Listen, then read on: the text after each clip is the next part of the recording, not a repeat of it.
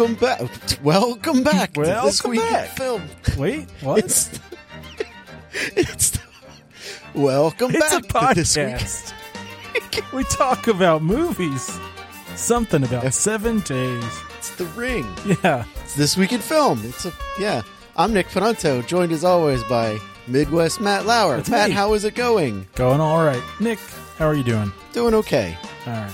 We talk about movies that we saw this week It's true. on this podcast. If you're new to the show and you're like, "What was that intro?" Normally, it's less chaotic. Matt, what movies have you seen this week? That's a good question, Nick. I have seen three movies this week, including a movie called Oculus from 2013 or 2014, depending on where you look. Another movie called The Void, which came out in 2017 or 2016, depending on where you look. and An American Werewolf in London, which was oh, from Oh, wow. 1981, no matter where you look. Okay, How good about year. you, Nick? What did you see? I saw one movie this week, Oh, wow. and it is called Before the Devil Knows You're Dead from 2007. Huh. I've never heard of that. It is the last film that Sidney Lumet directed. Lumet? Lumet? I'm not sure if it's French. I feel like it would be Lumet. But he's from Philadelphia, according to IMDb. so it's Lumet. there you go. Tell you what, you've seen American Werewolf in London, right? I have not actually. Oh. I've seen like the first half hour of it when I was in college, and I was like, I don't get what all the fuss is about this. Oh man. And I think I turned it off. Oh, that's because you saw the first half. you did it wrong. you did it exactly the worst way. Uh, watching it from the beginning. I obviously have seen more movies. Have you seen The Void? Nope, I don't even know what that is. I hadn't either. Have you seen Oculus? Nope, I just thought that was a video game system. It is, uh, but this is different. Well, shoot, I don't know where to start. I guess I'll start with since you've seen half of it. I'll start with American Werewolf in London. So, American Werewolf in London. I, I'm not going to spoil a lot of details on this. Actually, there just aren't that many details to this. Maybe I will end up spoiling it a bit. But you know, you had your chance and you bailed. So you're Yeah, you feel feel free to talk about because I just want to know. All right. Well, let me tell you ahead of time. This movie's definitely worth watching all the way through. Oh, Yeah. So American Werewolf in London is you've got two Americans hiking out on the moors outside London. They run across a pub with sort of an unwelcoming crowd. I think it's called the Slaughtered Lamb. It's got a picture of a wolf's head on the shingle. They go in and it's really awkward. These folks are like very unwelcoming to them and they kind of get sort of stared out of the place. Like everyone's just kind of staring at them until they finally are like, well, we're going to go then. And then they do. And they get some tips about like staying on the road and watching the moon. I don't know what they were supposed to do with that. And I've seen this movie three times. And I still don't know what they were supposed to do with that. But they just walk right off the road. No decision making involved or anything. They just end up walking off the road. cutting through a field, or they're just not paying attention. if I had to choose, I'd say not paying attention, but I don't know how you just walk off a road Yeah. into the into a field and they don't know where they're going. That's another thing they've made pretty clear. They don't really know their way around. So, wouldn't you follow the road? Especially after a bunch of strangers are like, "Hey, we don't want you here, but we care enough to tell you to stay on the road." apparently. Hey, boy, that's not Australian. Put on that Foster's. Watch out for the werewolves; they'll fuck you up. so anyway, Got a man who turns into a crocodile. Oh, ain't she a beautiful Sheila? I'm trying to think of my old crocodile hunter lines. Anyhow, Crikey. there you go. That's I remember seeing the Crocodile Hunter movie, and at some point he talks a lot about poo. The best part of that entire movie, because I, you know what, we probably watched it together. We did. We saw it in the that, that feels. Did we? yes, we did. Oh, that feels like a your mom's living room movie. You know, no, But we saw it. In, I'm pretty sure we saw it in the theater. There is one moment of that movie that I remember, and it's he's on the top of a car in a car chase, and all of a sudden he breaks the fourth wall and starts talking to the camera like he did on his TV show. Uh-huh. Like, right now, this bloke is really agitated, but I gotta get him to stop this car, or something like that. I thought that was really funny, and that's all I can remember about that movie. I remember him talking about poo. But then again, I've seen the movie twice because I own it. Do I know why? Nope, I sure don't. Anyhow, so these guys wander off the road and they start hearing some growling and get attacked by a werewolf. One of the guys is killed by the werewolf. The other guy gets injured, but wakes up in the hospital and discovers that he's lived through it and his friend is gone. Throughout the movie, he, well, he starts talking to this nurse and then she like, she really thinks he's cute and she takes him home and he starts getting visited. Actually, he gets visited in the hospital, but then again at her place by his friend who sort of like appears to him. And it's not really clear like if he's a ghost or a spirit or what, like what exactly he is, like what form he's in, but he's like sort of falling apart throughout the movie. But each time he shows up, it's, it's actually pretty humorous. I mean, it's not necessarily like laugh out loud funny, but there's a lot of humor in it. And that's one of the things that kind of stood out to me about this movie. Like I remember the first time I saw it expecting something really scary because I had seen some of the special effects and they're really good. So I thought it was a good movie, but it wasn't the rest of the movie aside from like the end, I was like, that wasn't particularly scary. And then the second time I saw it, you know, like as an adult, I was like, oh, this movie's a, a comedy. I, I didn't even realize that the first time. Oh, this is actually pretty funny. And this time I knew what to expect because I knew it was kind of funny. And it was. So, so there's some humor between these guys, but for the most part, you're really just getting to know this character a lot. You're seeing a lot of interaction with him and this nurse and his friend as an apparition kind of keeps telling him like, you're going to turn into a werewolf and so he, he actually tries to convince him to kill himself so that he won't end up making other werewolves or, or killing people kind of like his friend was killed who are like stuck in limbo be, because they were killed by a werewolf. That's a hell of a legal disclaimer. Meagle? Legal. Oh. What's the fine print on that? Like that's not fair. Well, he didn't he didn't choose to be a werewolf because he forgot to read the fine print. Yeah, but like the guy who's dead is like, "Oh, I I'm stuck in limbo. Yeah. No, he he's he keeps showing up. He's like, "Come on, man. You got you got to get me out of this." oh, so if the where if he kills himself, he gets out of limbo. Yeah. Yeah, yeah, yeah. He Oh. gets to go Oh, on okay. because it's been like a like an unholy death kind of thing. And so he's trying to convince him throughout the movie. And at the end of the movie, the guy finally turns into a werewolf. That is the big spoiler, but it's also what you're there to see, to see a werewolf movie. I have seen that the clip of that and it's awesome. It is. It is. And and seriously, there are good moments in the movie other than that, but but most of them are probably the humor. I do like the friend. I do like this character. There's a doctor who's like a grumpy ass old doctor, and he's not particularly nice to anybody, but he's the savviest person in the movie. And he like at some point starts to like look into things. He's like, I'm gonna find out about where these guys went to. I'm gonna see if I can go find the people at this pub and ask around. And like when you first see like the movie first starts, these people are all super intimidating. And this guy gets there and he's like, Yeah, I'm just gonna ask you a bunch of questions and I'm not gonna be shaken at all by how how you're staring or being dark and angry and whatnot. And it's pretty cool. It, it's it's a good character to have in the movie. And without it, I think you really would maybe you get some jokes out of the friend, but you'd probably just be sitting there waiting for the werewolf to show up, which you're not getting much of in the first half hour. So, so honestly, you really did see the least horror-y, uh, other than the initial attack, the least horror-y parts of the movie and, and maybe the least compelling parts of the movie. That's kind of why I I bailed on Yeah. the movie was because I knew it was supposed to be a comedy kind of horror movie and I like John Landis movies and this movie's going along and I'm like this isn't funny. This isn't scary. I am so bored. I'm turning this off because back then I could do, I had that power to turn off something I didn't like.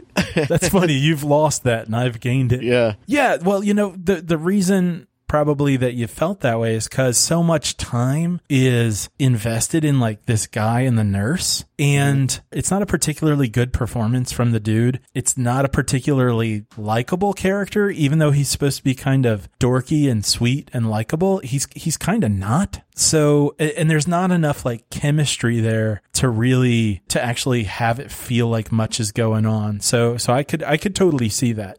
Like if I had not seen this movie when I was a teenager, I probably if I were seeing it for the first time, I probably would have been tempted to turn it off too. Not not because it's just terrible, but I would have just felt like it's going nowhere. Yeah, that's kind of how I felt about it. I was just like, ugh, Yeah. I got stuff to do. Yeah. At the end of the day, you know, kind of with the like good, bad, and weird, the the best part of this movie is the effects when they finally happen.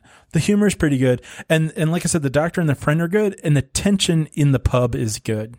But you don't have a lot of it. It's like the the pub tension stuff is a bit at the very beginning, a little bit towards the end of the second act. And then in the third act, you've got a lot going on. So if you do check this, I do recommend seeing it, especially if you're like a horror buff and, and you, you want to check out all the classics. I feel like it's more engaging than something like, for instance, Friday the 13th. So I would recommend it, but you do have to it, it helps to know you're going in with something that's not going to be at a very like quick pace and not going to be particularly engrossing mm-hmm. throughout the whole movie. So Okay. yeah, Yeah, I guess I'll I'll have to give it another shot sometime.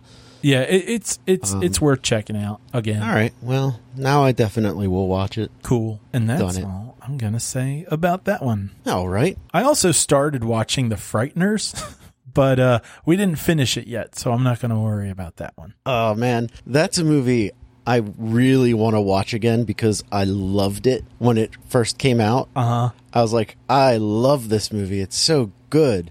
And I'm like, I shouldn't go back to it. You should probably not. Yeah. I saw it in the theater and I did not like it, but it was oh, like I loved it. 1996. So I was like, mm-hmm. you know what? Maybe this is one of those movies where the I wasn't really digging the humor, and if I go back and just kind of let it be a bit cheesy, I'll enjoy it. I like Michael J. Fox, and I remember Yeah. that being part of why I saw it in the first place, and it didn't work for me then. And having watched half of it last night, I'm not sure it's doing a lot for me now either. but, but we'll probably finish it up. So I'll tell you more next week. Oh, I can't wait. Hang on to your butts. That's Um, a different movie. yeah, it is. Tell you what, I'll do the Void. I'll leave Oculus for last. All right. So the Void again, 2017 or 2016. You know what's? Can I interrupt you? Yeah, no, quick? go ahead. So last week you watched The Intruders or just Intruders? I can't remember. Uh, I think it was called Intruders. and you said there's a thousand movies Oh, called God, that. yeah. And trying to figure out what movie you talked about with because I think there's like every year two movies called Intruders comes out. Uh huh. And so like I have uh if you don't know, with the show we do here on the internet, I I put together a little picture picture of all the movies we're talking about with all their their titles and stuff and so I I have to look up the movie and all that stuff. I put the whole thing together and then I realized that I had picked the wrong Intruders movie. Oh, I had the, the totally wrong one. It wasn't a, a huge fix or anything, but I was just kind of like, hold on a second. This isn't the same movie I'm looking at on IMDb. This movie looks way better than the one Matt looked at.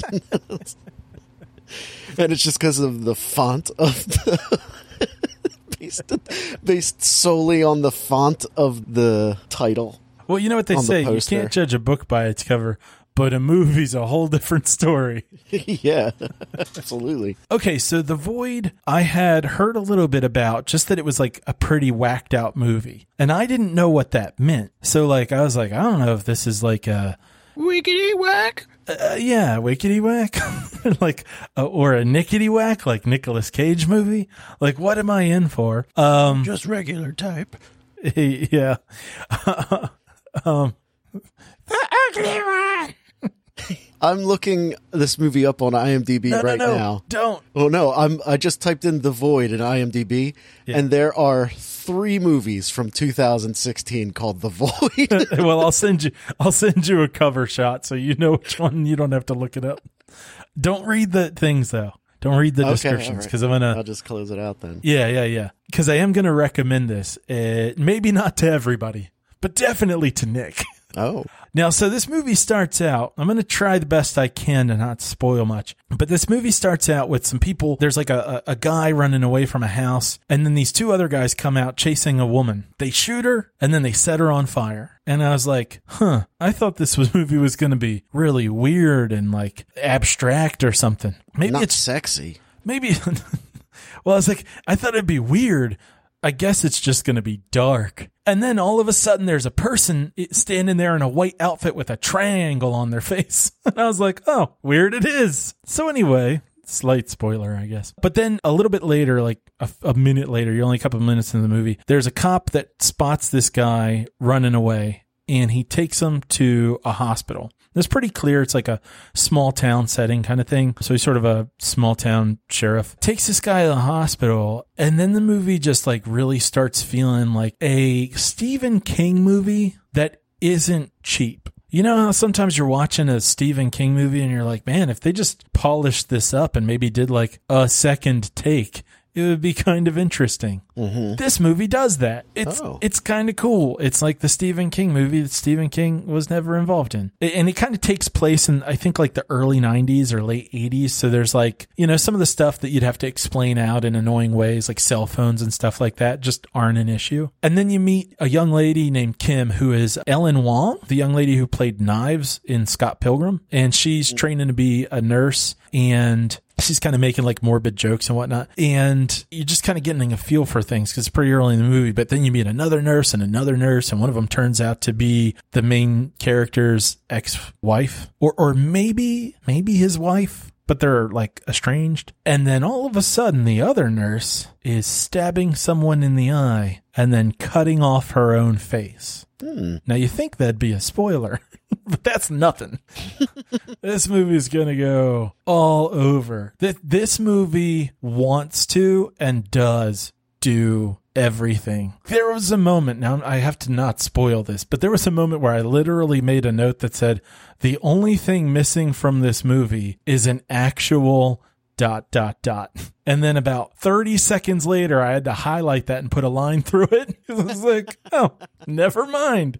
There that is. And then my next note and my last note for the description part is just, oh my God, in capital letters. Just this movie gets wacky. I mean, it stays dark. It's a it's a dark movie. It's not wacky in a fun way. It's it's wacky uh-huh. in a Nick and Matt want to sit down and get kind of disturbed kind of way. Okay. Not like gator bait disturbed, but like gator bait 2 disturbed. I, I don't remember gator bait 2. I watched it from One of them memory. had the shotgun. That was the first one. Was uh, it? Okay. But this movie does a lot. And if Nicolas Cage had been in it, it would have been pretty neat. So anyway, there are some good things and some some bad things. Ellen Wong's really good, and and I, even though I didn't really like Scott Pilgrim, I liked her in it. I think she was the only character in the movie that I liked. You've got people trapped in a hospital, which is always fun to me. I like those movies where people are sort of stuck somewhere trying to figure out ways to get out. It does a really good job of giving you lots of chaos that's making you wonder what's going on. And the practical effects in this movie are very, very John Carpenter. I know John Carpenter wasn't the one that did the effects. It's probably Stan Winston,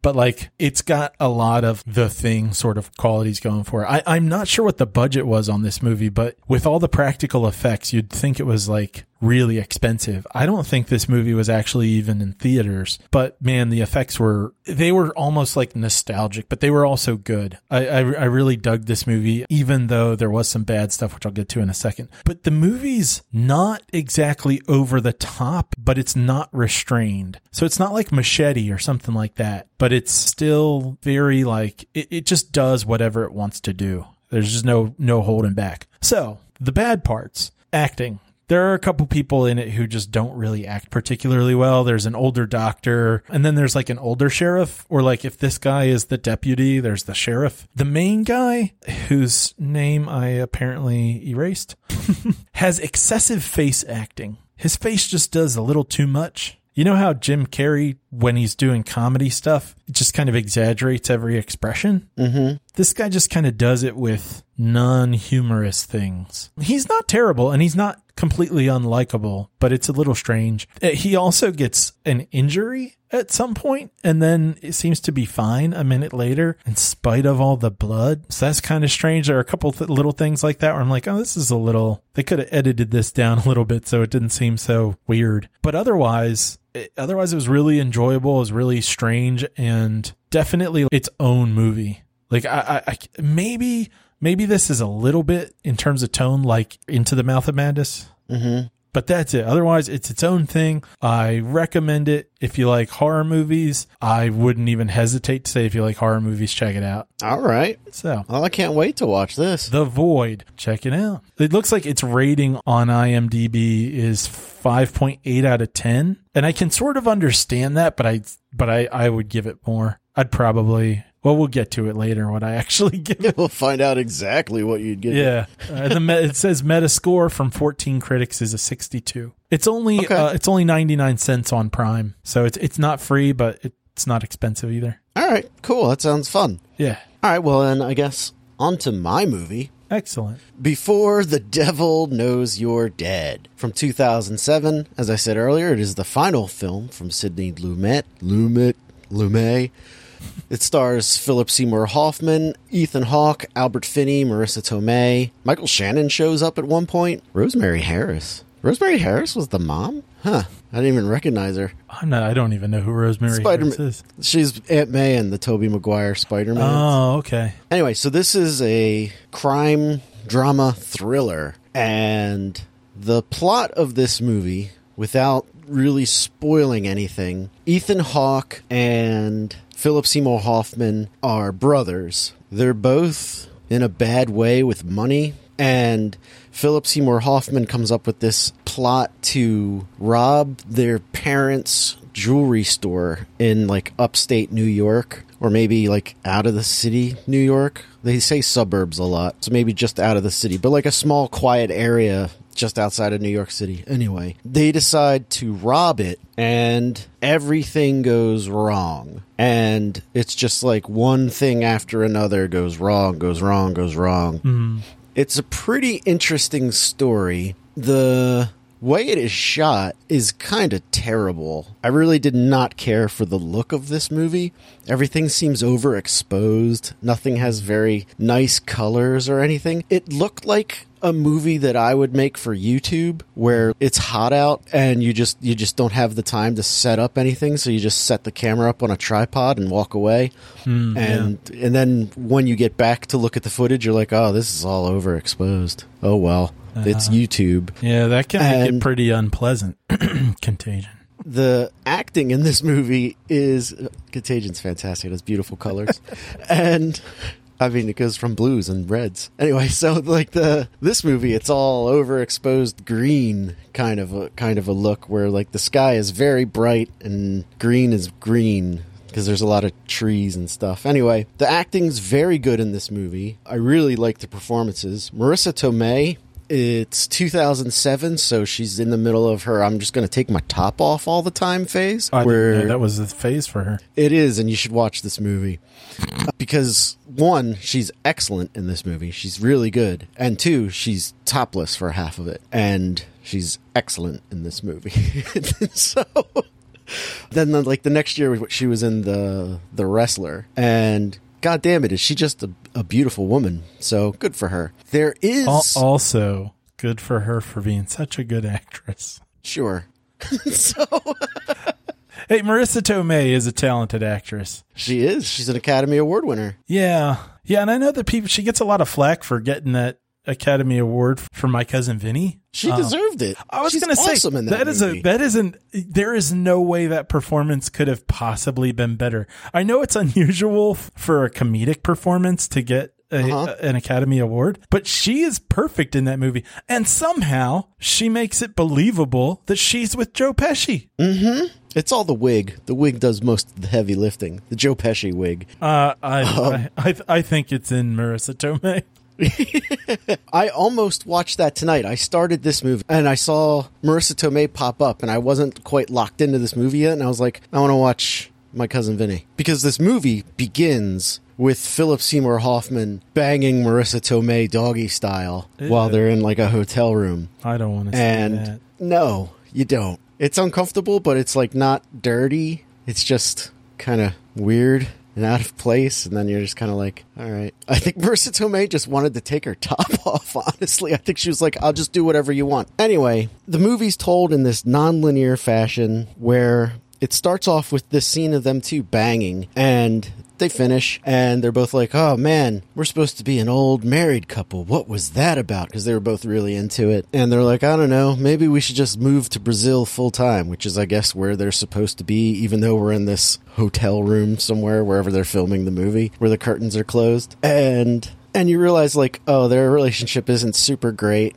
but they do seem to really care about each other. Okay. And then the movie begins. It goes to like the title card. Then the non-linear thing starts where it goes to I don't remember if it goes right to the robbery or if it's later, but it doesn't matter. But it, it starts off with we're following either Ethan Hawke or Philip Seymour Hoffman around, and we see their perspective. It's kind of told in like a Jackie Brown sort of way, where we get to see everyone's perspective to all these different incidents. Kind of a thing. We'll see how Philip Seymour Hoffman experienced this scene, and then we'll see how Ethan Hawke experienced this scene, and then mm-hmm. we'll see how Marisa Tomei did. Mm-hmm. And it's kind of interesting for the first hour. Now, whenever we change perspectives, it's quite possibly the most obnoxious thing you've ever seen, where the camera just zooms in on someone's face and it's like the 1960s and you you expect to hear like a lightning sound and like white flashes because we're changing bodies. It's really oh, bad Yeah. and really distracting and They'd be better off having one of those title cards from Clue where they're like, or it could have happened this way. Yeah, and honestly, I feel like that's what they wanted to do. I feel uh-huh. like this movie's heavily influenced by Tarantino. It has a real heavy Tarantino nonlinear story and crime vibe to it, but without all the dialogue, like a Tarantino dialogue. So that that's one thing that I noticed. And so everything's going bad for everybody in this movie. Things are going from bad to worse to worse to oh like oh wow, we're going here. Oh, this is how it's going to end. Wow. Did not see this coming. And it does end on a bit of a surprise where you're like, wow, I did not see that coming, but I'm not completely surprised. I am surprised that the final shot of this movie though gets real weird. I can't I can't tell you because I don't want to spoil it. But um so that's why that was as cryptic as possible. This movie was worth checking out, I would say, to watch it for the performances alone. Philip Seymour Hoffman's great. He plays like an underground heroin addict, like he's a high functioning heroin addict. Mm-hmm. And that was kind of trippy because we all know that Philip Seymour Hoffman died from a heroin overdose. Yeah. And so, like in this movie, he's doing heroin, and you're like, "Oh, this is a little too dark. real." Yeah. Yeah, and you're like, oh, he knows how to. He, this is real. you just kind of feel a little bad, but like you also can appreciate it a little bit because you're like, oh, this is probably what really goes on. But the movie also has like a bunch of weird set pieces where things get set up very early in the movie where you're like, what's going on with this sequence? Because he goes to this heroin den and that's where he shoots up is in this like fancy Manhattan apartment building. Mm-hmm. And the whole time that he's there, you're like, is he here to bang somebody? Is he like, is he here to bang this dude that was at the door? Is he, oh God, he's going into the back room. Oh God, there are cartoons on the TV. what is in the back room? You're like, oh my God, is this guy gonna go? Is he, is there, are there kids here? Oh no. I, I, and then he goes into the back room, and then this the the weird guy who answered the door just brings out some heroin, and you're like, oh, thank God, it's just heroin. You're just like this weird weirdness washes over you, where like at the same time he the character of him looks so reluctant to be there, and you're like, oh, what is going on? Is is he about to get banged or is he about to bang somebody? And it has this real heavy sexual vibe and you're you're just very uncomfortable. And then when it gets revealed to be heroin you're almost relieved. And it's just so strange. It's such a strange feeling that it's not some kid thing. And you're like oh good. I'm glad it's not that. Oh he has a heroin problem. And then there are little things like that set up throughout the movie that will play into the later part of the movie. But like while it's happening you're like oh well this place is clearly going to come up later everything that happens in the movie comes into play in the third act and you're like okay this this all makes sense it's it's very predictable it's not very exciting but it is compelling you you watch it and you're just kind of along for the ride you're into it and uh, I, I would say check it out i will say that i finally figured out ethan hawke's face Uh, and okay, what do you mean? Ethan Hawke is the love child of Tom Cruise and Sam Rockwell. Okay. Okay. If you see his yeah, face yeah. in this movie, you, you you'll be like, oh. I, I, I'm I'm picturing it right now. I can see where you're coming from. And I was like, oh, thank God. I felt so much better after I figured that out. Ethan Hawke's character in this movie is, is kind of strange, where when we're experiencing things from his point of view, Uh-huh. he's just kind of an idiot in the movie. Mm-hmm. Like, he's like this good natured but stupid guy. But when we're seeing things from his brother's perspective, his brother is way more aggressive. Like, you see this one scene, and you're, and while you're watching it, you're like, is this earlier in the scene or is this later in the scene where they're like having this argument in a bar after everything's gone wrong? And from Ethan Hawke's perspective, Philip Seymour Hoffman is like, we're going to be okay. Everything's going to be all right. And he puts his hand on his shoulder and he's like, we're going to figure this out. And then when you see the same scene from Philip Seymour Hoffman's position, Philip Seymour Hoffman's just calling him an idiot. And he says, You're so stupid. You're so stupid. And you're like, He is stupid he is so stupid and you're like, you're but is this at the beginning of the scene before they calm down and, and he was like we're going to figure this out. Everything's going to be fine? I don't know. The movie in its non-linear way of telling a story. You can't tell if it's telling two sides of a story or just the same story from different perspectives. So it's a little confusing in that. But it's it's very interesting. I would say check it out. Maybe. Your lukewarm recommendation of it. Uh, is enough for if I can't find something else. I'll look Okay. at it. All right. Well, if that is all for that one, then I still have one movie left, and that is Oculus from 2013, currently available on Hulu. Hmm. So this movie I've seen once before, and I enjoyed it pretty well the first time. Apparently, this is a Blumhouse and WWE Studios movie. what You would not guess that to watch it. You might guess Blumhouse, but it's one of the good Blumhouse movies. So it starts out with this guy, Tim, who is in a, a mental hospital, kind of like a residential place that he's been in for quite some time. And it's pretty clear that he's there as sort of like a, instead of having gone to prison, he went to this hospital and he's getting released. And there's some like fake, stupid psychology not real psychology stuff where they're like, oh, well, you had a dream, so you must be doing better. We'll let you out of the hospital now. is that not a real thing Uh, where if you tell your, your therapist or your, in this case, I think psychiatrist that you've had a, a dream in which you shoot someone in the head that you get out of the hospital. No, that's not a thing. That's not how that works. wait well for research purposes should he have lied No. Well, But- if his goal is to get out of the hospital, well, apparently telling them what happened in his dream got him out of the hospital. So I guess he did just fine. Anyway, all right, then his the system works. So then his sister, Kaylee, played by Karen Gillan, the one who played Nebula and was in the Jumanji movies. Okay, If you watch the Jumanji movies, she's the one with the red hair. Well, I guess she's the only female that's in the group once they are in the game, right? yeah, Till Awkwafina shows up for 20 minutes in the second movie. But anyway, she shows up, takes him out of the hospital, and then she is at a auction. Actually, I think it goes in the opposite order. Either way, she's getting this mirror at an auction. She doesn't actually buy it, but she she tries to figure things out in a way to get the mirror into her hands.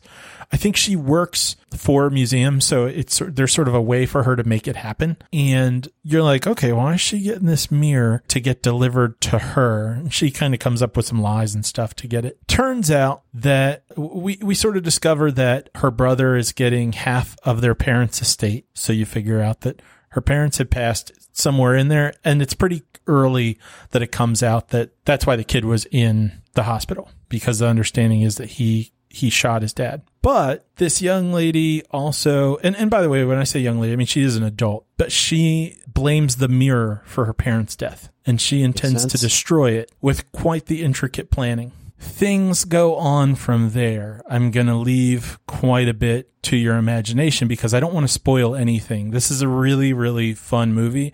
And this was me seeing it for the second time, and I liked it even more this time. So, like, knowing where it went, but not wanting to spoil that, I'd say, like, definitely see it. Probably beside the, the kinds of twists and turns in the movie, like, the best part of all is this character that Karen Gillan plays, Kaylee. She is awesome. Like she's really clever, she's motivated, she's confident, even like like she's kind of blunt and stuff, but without being like a stereotypical sort of like vamp character. Like she's not condescending to people or rude or anything like that. She, she's not fighting with the world. She's just really confident. She's going after what she wants and it makes the character really enjoyable. And so some other things that are kind of likable about the movie or that are just done well are like the parents' chemistry. You don't see a lot of them together having a good relationship, but when you see a little bit of it, it's actually believable rather than just seeming forced. There are a lot of tense moments throughout the movie and kind of mysterious moments because you're not quite sure exactly what's going on. You're you're finding out a lot in the way that she's explaining things to her brother, but also the way things are playing out. And it, I think it does a good job of leaving the audience in a position where they're they're learning little bits along the way, and they're sort of putting it together. And you get to put something together or start to wonder about it before it's explained to you. So you get to play with it a lot while you're while you're finding things out. There are reasons for decisions to be made that you would typically argue with. So if you're like, why wouldn't she do X, Y, or Z instead of what she's doing? I can almost guarantee that in most cases, you'll find out. You'll wonder, why isn't she doing this? And then you'll get an answer to it. And it won't just be like, Hey, by the way, we knew you'd ask that. So here's this thing that's thrown in just to answer the question. It's, it's there because it makes sense. All right. So this movie hangs together really well, I think and they're like realistic behaviors. Like there's some point where this woman is talking to her, I think he's her fiance, and he's like, Hey, what's the deal with some of this stuff that you were printing out? And she tries to dodge the question. And in another movie, it would just get dodged. But instead, he's like, uh, Hey, still wondering about you printing out that stuff. And eventually she's just like, look, I'm not going to talk with you about it other than to say, just let it be. But there are just things like that that make the movie kind of like, I guess it's another thing about the character I like is like she still seems real, even though she's really cool. You get a lot of crossover from like backstory to what's happening in the present moment. And, and it's like a lot of back and forth. And they do a really good dro- job of doing a lot with that, like distributing exposition uh, and information in like a helpful way that's also satisfying, but also it kind of allows you to. It's one of the ways that they do the thing where you can get a question and then get an answer to it while you're starting to put it together. So it's it's a good. They do really well there, and like these like reveals that show up are they don't just hang together well. Well, they're also cool. like there are things that pop out and and like oh oh that's actually a neat idea that it's pretty unique. I think there are some movies that try to do this stuff, but don't come up with as clever of ideas and certainly don't do it as well. So, you know, because it's consistent and it kind of follows its own rules. And even if you're looking for holes, they pretty much aren't there. It just makes this movie a really fun ride, even though it's dark. It's it's pretty dark, and there are some moments that are, are kind of lighthearted, but it's it's more of like a thinky horror movie that also still manages to be like pretty tense and some points a little gruesome. But the only bad thing that I could come up with in the movie is that it might even be a wig, but Karen Gillan's got some strange bangs going on. They're not like bad bangs like Elizabeth Banks in the Spider Man movies, but like they're really big like they stick off of her head on the sides like little wings, and it's strange. That's it. Otherwise, this movie's great, and I strongly recommend it to anyone. And Nick, you should definitely see it. All right. When I saw this the first time, I probably would have said that it was like a B, but I think at this point I'd say it's like a A, A minus. Wow. Yeah. I was really surprised that I liked it more the second time than I did the first time, considering that the first time around I really liked all the surprises and there wasn't going to be that much that was surprising. But I, I, was just able to see how well it hangs together the second time. So yeah, definitely check out Oculus. And I think that's it. Unless you have any questions, that's probably all I have to say about it. I really don't. Well, I don't want to spoil anything. Fair enough. Is that all our movies? Yeah, that's it. Oh, all right. well, you know what that means. We got to talk about something else for a while. Filling It's time space. for five on five. Five on five. Five on five. There, it's, it's got a theme song. Well, that's going to get used in a future version of that song we just heard. Remix. Um, each week. This is the part of the show where we rank the movies we've seen. Matt, I have my list open right now Your your list you of th- one movie? Yep, got all these movies ready to go. Yeah. What do you think I'm going to give before the devil knows you're dead? think you'll give it a 3.6. Oh. All right, so plot for this movie. The plot is pretty interesting. It does move along the story, even though towards the second half, the jumping around gets real obnoxious and whatnot. I'm going to give the plot a three. It's it's a second rate Tarantino movie. Acting is fantastic in this movie. There's this one scene though between Marisa Tomei and Philip Seymour Hoffman where they're in a car and Philip Seymour Hoffman is very upset and he's like freaking out about something that happened in the movie and he's this is like the first time he's like shown emotion in the movie. He's very stoic throughout most of it, except for when he's mad. And this is like the first time he's like angry, sad kind of a thing. Mm-hmm. And it's like a, a shot of Philip Seymour Hoffman, and he's killing it in this scene. And then they cut to Marisa Tomei, and every time they cut to her, she either looks sympathetically sad or really annoyed that this is happening. It's very confusing. And I feel like that's deliberate uh, as far as because, like, there's stuff that happens later where you're like, well, what is this all about? But while you're watching that scene, you're like, wow, this is a really powerful performance. And he's really upset and he has a reason to be upset. It's, there's a lot going on in his life right now, and why does she look so pissed off? Oh, she looks sympath- Nope, she's pissed off again. like, you know, it's just this weird thing where you're like, why are you? Anyway, it's a interesting scene. Anyway, the acting in this movie is great. I'm going to give the acting a four and a half. Okay. Pacing. The pacing is where this movie kind of suffers. Mm-hmm. It, the second half of the movie, it kind of falls off the map. The perspective jumping gets a little too much. And then there's like twists and turns, and you're like, okay. They introduce Michael Shannon way too late in the movie. He's like a third act character introduction kind of thing. It's like late second act, maybe not quite third act, and that's a no no. But I liked Michael Shannon in this movie, although his hair is weird. He's got like blonde hair. like it's weird. I, I always just think of him as like a dark haired guy. But anyway, the pacing I'm going to give it two. It's pretty. It's Okay. pretty bad. And then the aesthetics of this movie are not great. Sound is great. The little special effects that they have are, are really well done because you know just the drama. But the vi- the way it's shot, while sometimes there are some very clever shots. Uh-huh. For instance, there's something happens with the dad's car where the car gets wrecked a little bit, but they don't address it. And then in a later scene, he and Philip Seymour Hoffman are outside talking and in between them up the driveway is the car and you can just see like the back bumper is like hanging off of it and the trunk is like kind of popped and you're like oh that's clever. They show the result of what happened to his car without drawing any attention to it and i was like oh that's very clever. In this overexposed scene where you're just like oh the shot composition is fantastic. Why does it look like this? And i'm just baffled. Like i can't figure out if it's like an artistic decision to make it look like this or if it was just the way they went with it. And if it was an artistic thing i just cannot figure out what they were going for with Like, the purpose of it is. yeah. And like i keep saying overexposed because maybe that's how the, all the characters feel in the movie is that they're all overexposed but i think i'm reading way too much into it. Mm-hmm. So that's that. so I think as far as aesthetics, I'm gonna have to go with a two and a half. And overall enjoyment, I will give it a three. It was a pretty fun heist movie, and my score for that movie is a three, an even three. Well, well, I overestimated that. You fool! I am an idiot. All right, an American Werewolf in London. What do you think? I think you're gonna give this a three and a half. All right.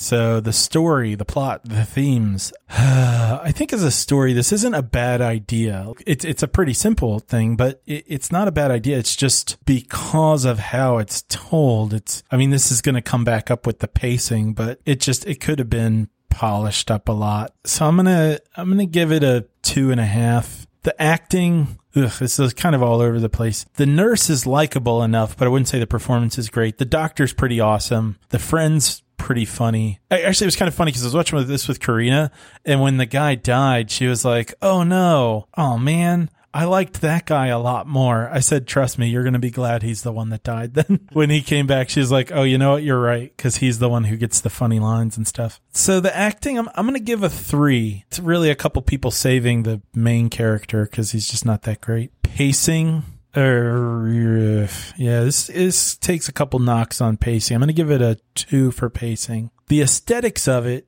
I got to say that the special effects really outweigh all the other stuff. So it's going to seem like a bit of a ridiculous score, but I'm going to give it a four and a half for aesthetics because Wow. of those effects. And then enjoyment wise, boy, I wish I could rate like individual acts. I'm going to give it a three and a half for enjoyment. That brings your score for that American Werewolf movie to be 3.1, What did you say I was going to give it? A 3.5. Oh, all right. Can't wait to hear what you think about American Werewolf in Paris. That movie sucked. I never saw that one. I saw it in the theaters and it was terrible. I hated it. Never want to see it again. Okay, The Void. You seem to really like this movie. Think you're going to give this a three and a half too? It might be a three and a half across the board kind of night for me. Hmm. Okay. Oh boy, the story and the plot and the themes. I don't even know what to say to that. Boy, can I give it a, a symbol instead of a number? I'd like to give it an upside down exclamation point with an at signed over it. I am going to give, you know, for being interesting, I'm going to give it a three. The acting, oh, it's all over the place too. I'm going to give the acting a 3.25. Okay. Wow, that, that was a genius move to break it down into quarters. Okay, pacing. It's never been done before. This movie, pacing wise, it's just kind of nonstop. And, and it works well for what it is, you know, for it being so chaotic to, to be nonstop. So I think that actually works really well. I'm going to give the pacing a four. The aesthetics, again, special effects are really good. As far as how it's shot, like I said, you know, it's, it's kind of like a Stephen King movie that actually looks good and has good enough edits to, you know, have good takes and stuff. So as far as the aesthetics of it, the, like how it's shot and everything and the special effects really give it some points too. I'm going to give the aesthetics a four. And then enjoyment, man, I don't know if that's the right word. Oh boy. It also means entertain. Yeah, I was definitely And how much fun you had. Like, holy cow, what the heck? What the heck? I'm gonna give it a four. That doesn't sound right. I'm gonna go to point seven five. Never been done before. Unprecedented. Yeah, this movie's all over making me change how I do stuff. Uh, What's it you get? gave What's this. get? You gave it a three point six. All right. Um, before I forget, Yeah. you reminded me of um, excuse me. There's a scene in Before the Devil Knows You're Dead where Philip Seymour Hoffman gets to do a, a Tommy Wiseau slash Citizen Kane room wreck where Oh. where he's just pissed off and he's he, I think they Trashing the room. it- it just trashed the room. And he goes full Wiseau where like he just Tommy Wiseau in the room is just like I uh, I hate the world. And he's smashing stuff. And he's like why? Why? Why? And he's like throwing things. Philip Seymour Hoffman doesn't say anything but he just like lazily pushes stuff off of a table.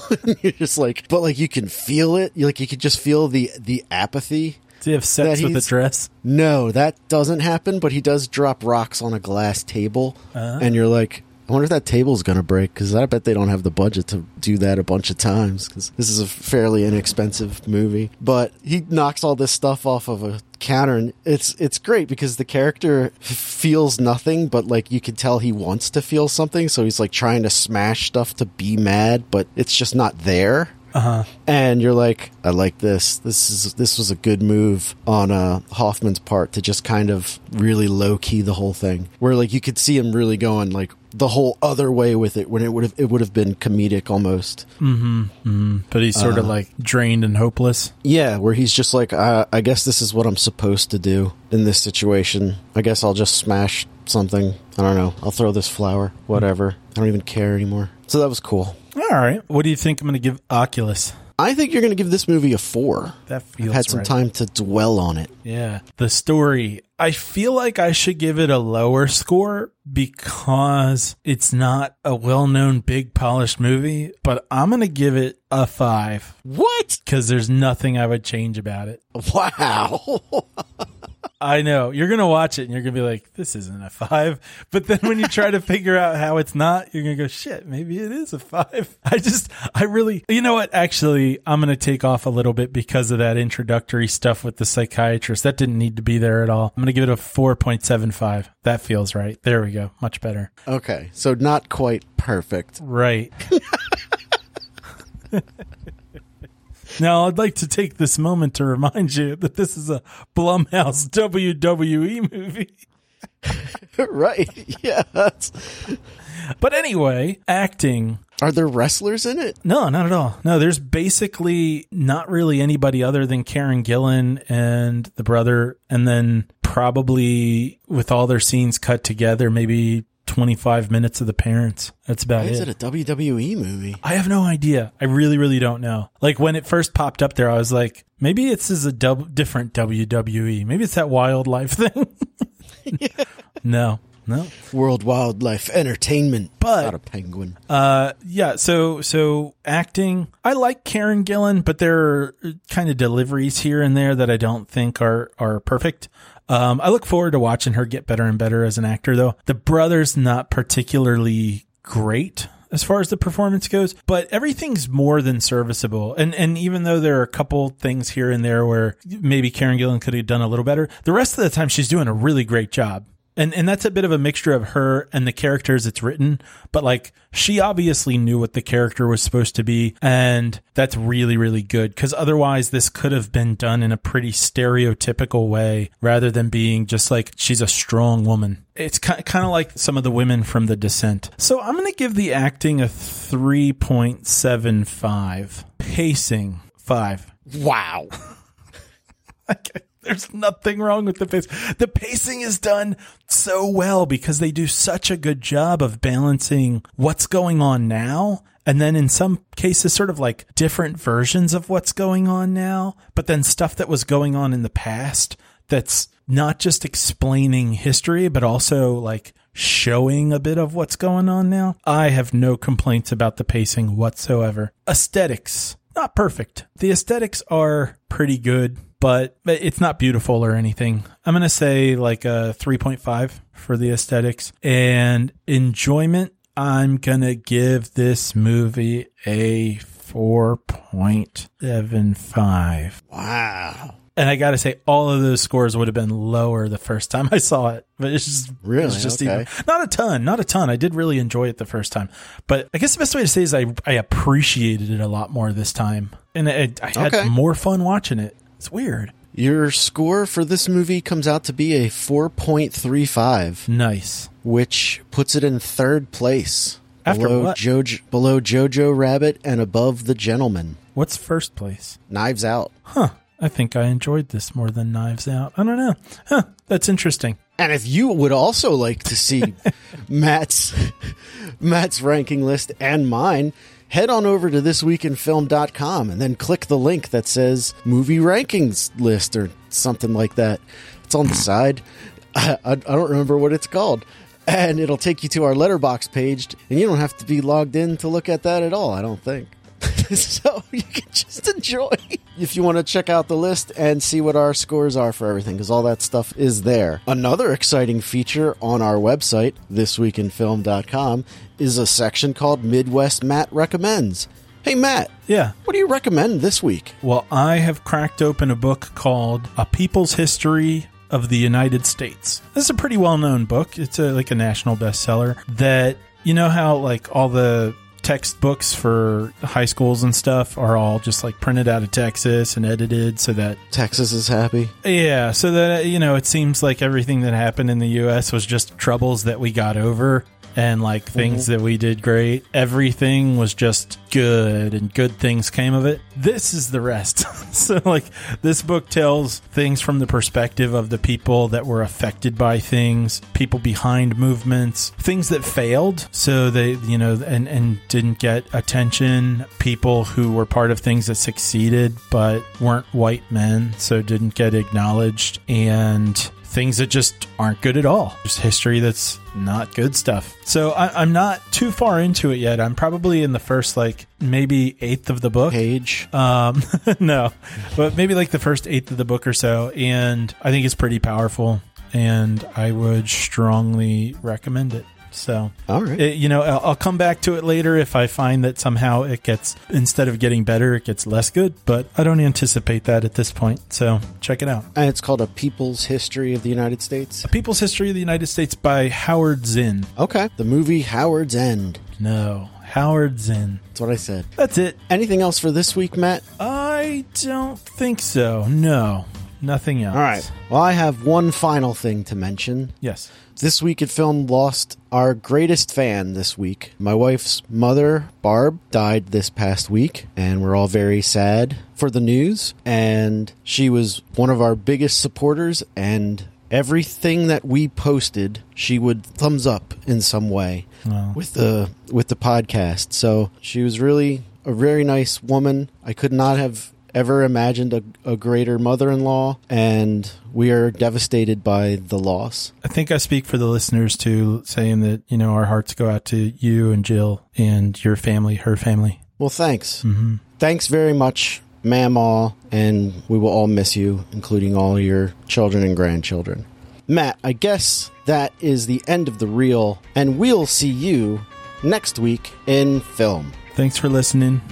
Rest in peace and judge movies, not people.